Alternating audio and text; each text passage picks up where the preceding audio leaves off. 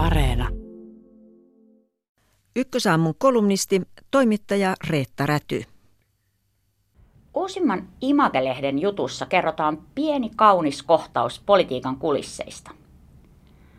Lokakuussa soteneuvottelut venyivät jälleen yöhön. Lee Anderson oli sairaan väsynyt ja kuten tiedämme, raskaana.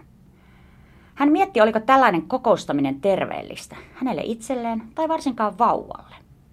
Seuraavana päivänä Annika Saarikko, ministeri ja kahden pienen lapsen äiti, tuli sanomaan Anderssonille, että arvaa tämän ajatukset.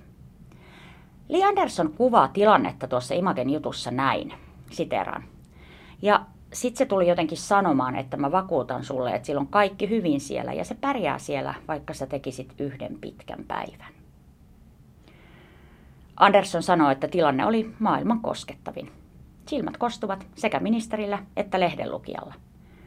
Sitä hän raskaana ollessa miettii. Onko sillä kaikki hyvin? Pärjäähän se siellä? Tuollaisten ajatusten äärellä on arvokasta, jos joku näkee politiikan ja soteen läpi, lohduttaa ja rohkaisee yhtä aikaa. Imakin jutussa ministerien kohtaaminen kehystetään ajatuksella siitä, että politiikan maailmassakin on inhimillisyyttä, joka ei aina näy julkisuuteen. Tietenkin on. Poliitikot tosiaan ovat ihmisiä ja työkavereita. Mutta onhan sekin totta, että inhimillisyys ei ole politiikan näkyvin piirre. Politiikka on erikoinen työyhteisö. Kilpailuasetelma on jatkuva ja tekemisen lähtökohta on se, että ollaan eri puolueista liikkeellä eri ideologioista käsin.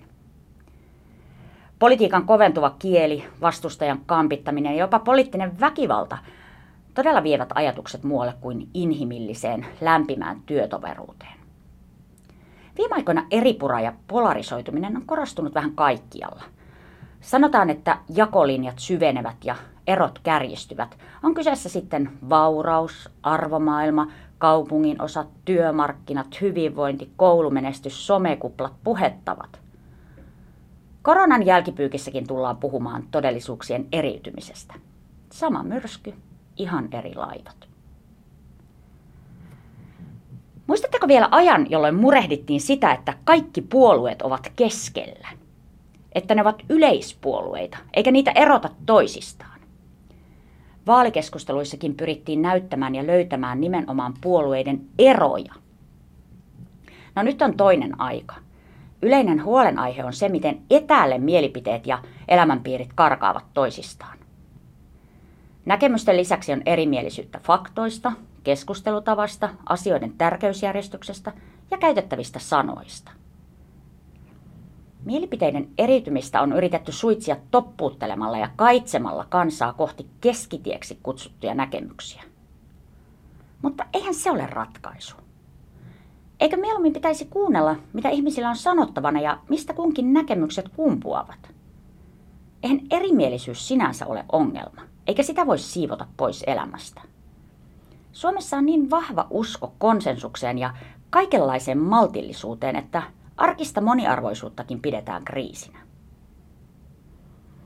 On tietenkin helppo sanoa, että rauhoittukaa, jos kuuluu niihin, joilla on valtaa, vaurautta ja näkymiä. Mutta Suomi on muuttunut ja moninaistunut. Monet kokevat, että eivät tule kuulluksi. Valtavat voimat, kuten nyt vaikka globalisaatio, teknologinen murros ja kaupungistuminen, näyttäytyvät erilaisina eri luokista, kokemuksista ja elämäntilanteista käsin.